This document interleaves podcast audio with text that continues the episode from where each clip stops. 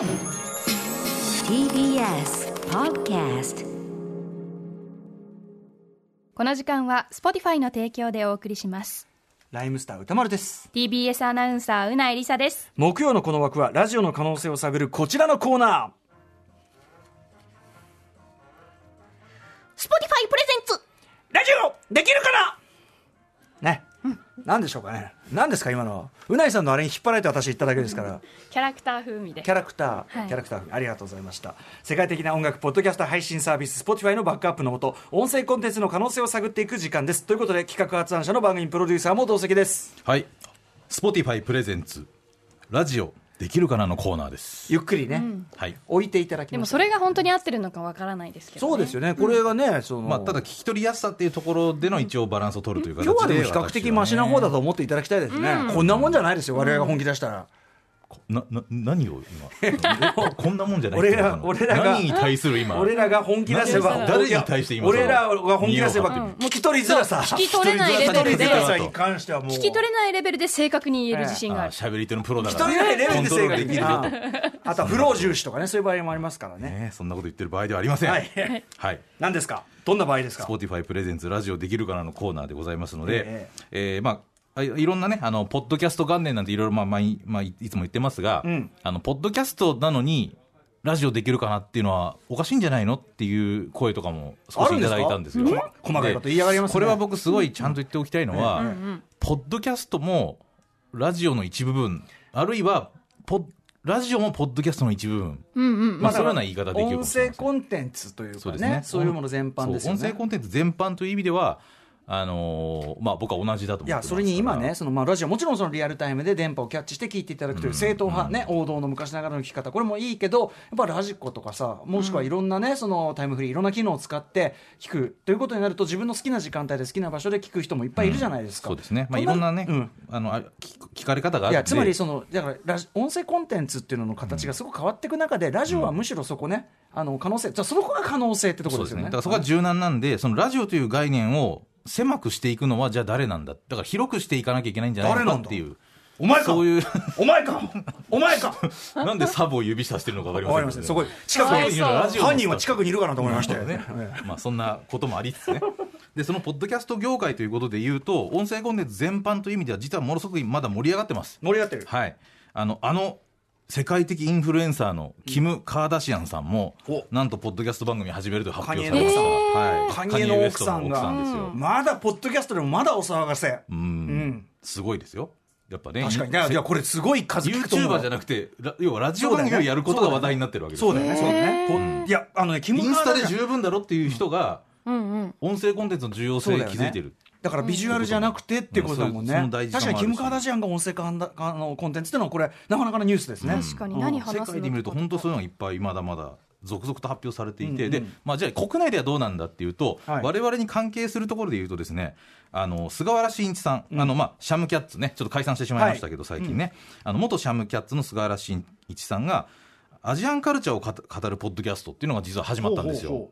でこれはあの、えっと、竹内雅子さんというですねあの、まあ、FM とかにも出てらっしゃる方で、まあ、この番組関連でいうとクラウドルーさん台湾のね、うん。ああ。あのアーティストの。あのあの方のプロモーションとかも担当されてる方なんですけど、ど。そのお二人で、あのハオアン電体というですね、えー、好きという、ライクの好きに、おもちゃの玩具の玩に、電気の電に、台湾のタイと書いて、ハオアン電体という番組が始まったんですよ。あのでこれは、まああのままず第1話が今出てるんですけど、うんうんうんあの非常にこう、まあ、なんていうか、この番組のアジアンカルチャーものの企画とかからスピンオフしてね、聞いた方とか、すごく、いやいいねすごいですね。かなそうやってさやっぱちょっと突っ込んだこともガンガンいけるっていうのはねポッドキャストいいそうですね。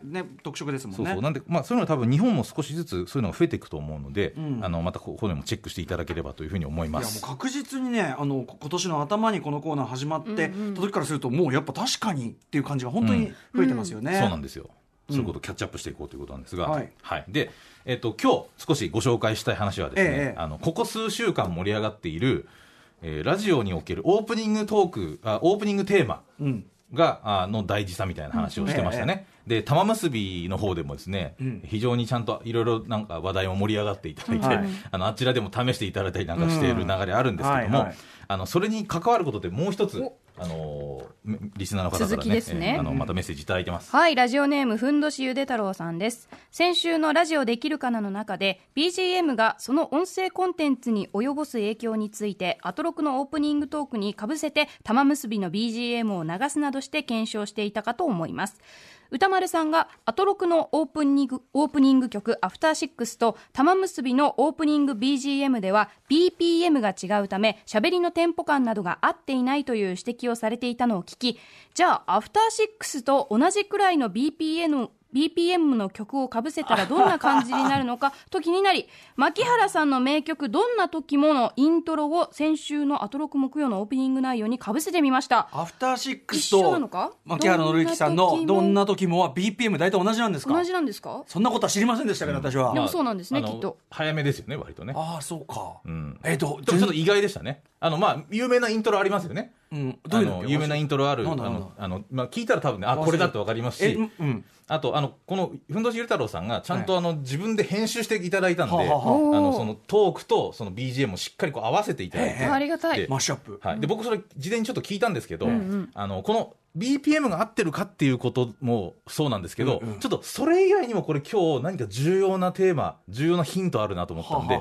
それまずこれ聞いていただいてどういう感情を抱いたかっていうのをええ。ちょっと皆さんに感じていただきたいんで まずこちらお聞きください。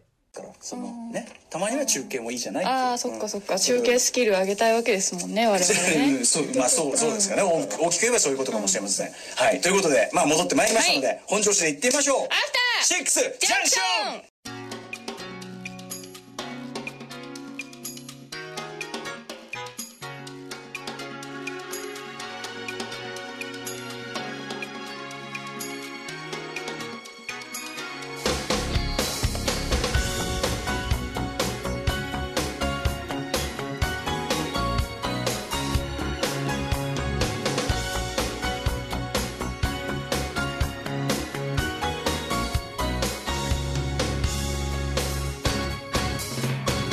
7月2日木曜日時刻は6時、えー3分に向かっているところです。ラジオドッキの方もラジコドッキの方もこんばんは。TBS ラジオをキーステーションにお送りしているカルチャーキュレーションプログラムアフターシックスジャンクションパーソナリティのライムスター歌丸です、えー今週月曜日から TBS ラジオ、えー第6スタジオに復帰しております。そして木曜パートナーは？はい TBS アナウンサーのうないりさです。はいまあねということでの世の中ね、まあ、そのコロナウイルスの影響まだ続く中ぜひ皆さんね今週末東京都知事選ですからね。そうですね。あの僕はもう期日前投票行ってきましたけどあー。うないさんはいかがですか？あ行きます行きます。ああはいさすがでございます。もちろん週末に行きますよ。うん。僕は大体あのなんかああいうこう期日前投票とかで、はい。まあそのねあのなんかお手伝いでさ、あのうん。うん皆さんがやってるじゃないですか、はい。ああいう場に行くのが結構好きねやっぱね。あなんでですか？いや。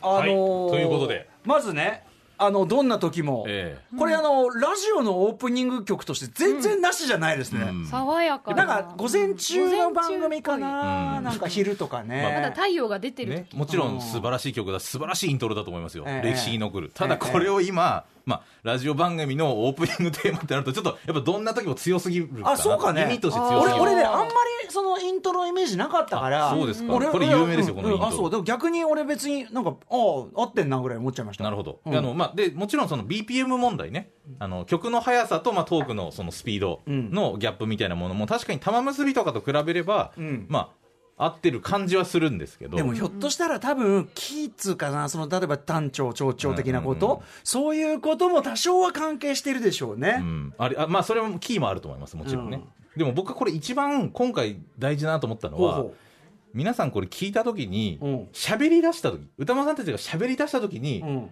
ちょっとプってなったと方が多いと思うんですよね。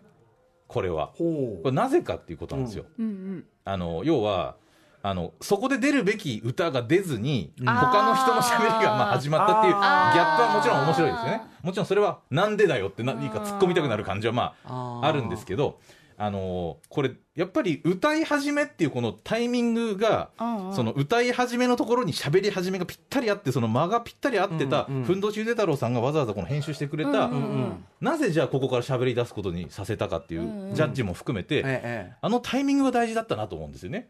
えなるほど、うん。だからあのこれちょっといくつか話ちょっと飛びますけどあのオープニングテーマを設定すると何か番組で設定すると。でどこから喋り出せばいいかっていうことに迷われる方もいると思うんです。いろんな BGM 使うときにね、でこれ一番簡単なのは確かにこういうもともと歌が載っているうん。トラックを使えば歌い出しのところで喋れば確かに綺麗にはまるわけですよね、ええそのように盛り上がるように作られてるから、だからあのー多分そういうジャッジでここは組み立てられてるし僕らがそれ今日聞いた時にやっぱあここしかタイミングなかったなっていう感じはちょっとあると思うんですよ、でなんかラジオの作り手の人たちもなんか自然とその BGM を出し出してなんか喋るっていう演出多いと思うんですけど、なんか知らず知らずのうちに絶対ここだなっていうタイミングでやっぱ喋ってもらってたりするし、まあ、Q 出す側もそう急だしだそうだし喋り手の人たちも多分そういう感覚あるんじゃないかとはちょっと僕は思うんですけどね。あのーそうだと思いますよ、それは。うんあのー僕がね、そのこの話聞いて、なるほどなと思ったのは、例えばね、えっと、この番組で言うと、YOKA の予感、今火曜日にありますけどね、うんうんうんうんあのコーナーで、あの、まあ、オフィシャルヒゲダンディズムさんの、うんうんあの、最初のさ、テララランダンダララプリテンダー？そう、プリテンダー。うんあれの、まあ、イントロが流れるじゃない。うんうんあれって、これこれこれ。これね、ちょっと聞いてください。いつもここから話し出すんですけど、うん聞いてね。ここからビート入るじゃないですか。うん本当はここから話した方が、まあ綺麗なんだろうけど、ね8小節は長えなと思うからか、うんなぜか、その、なぜかっていうか、思うだからかなんでしょうね。そのディレクターも皆さんが必ずやっぱり最初の4小節目、いつも俺が喋り出す、その8小節だと長いから4小節、でもちゃんと小節の区切りのとこで出してきて、俺もここしかねえなと思って話し出してるんですよ。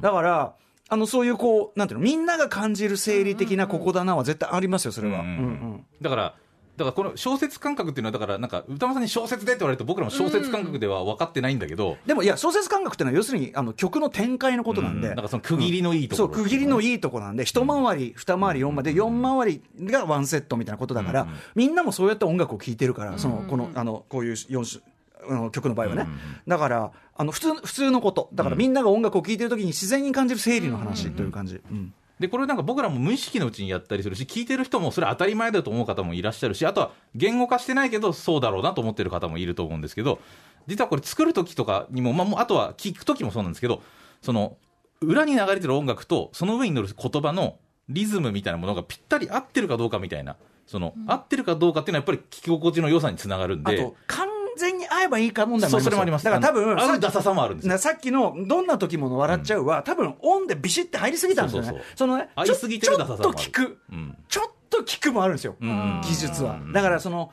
多分そこがないからいきなり歌いだからその 歌いなんか歌い出し会になっちゃったんだよね。うんでもまあそういうことですだから多分そういう呼吸も含めて多分みんな無意識的にせよ意識的にせよやってるだろうなっていうね。そう。これ本当はだからもっと応用編で言うと番組のジングルのトラックとタイトルコールの載せ方みたいなやつも実はつながってくるんで、ちょっとこれはまだ時間かかるんでまた今度お話ししますけど。なるほどね。はい、そんな感じです。あとシアター一期一会のスター・トレックのテーマに載せた読みあるじゃないですか、うんうんうん映画館それは、うんあれもやっぱりそのオリジナルの読みに非常に近いんですけど、あのあそこにしか載せらんないし、あの感情のカーブ以外載せようがない。多分うなえさんがやっても同じ載せ方になると思こ以外で。やったらもう失敗したってなるぐらいの。気持ち悪くなる。だからいやそれ以外は難しいんだと思うのね、だからやっぱ実は喋りと音楽あのバックの音楽っていうのは音楽的な関係絶対にあるし、それは皆さんでも喋り手も聞き手の皆さんもやっぱ絶対に受け取ってることかなと思います、あ時間がねやばい時間が来てしまいましたね、はい。そんな感じでございます。で今週もアトロック放課後ポッドキャスト配信されます。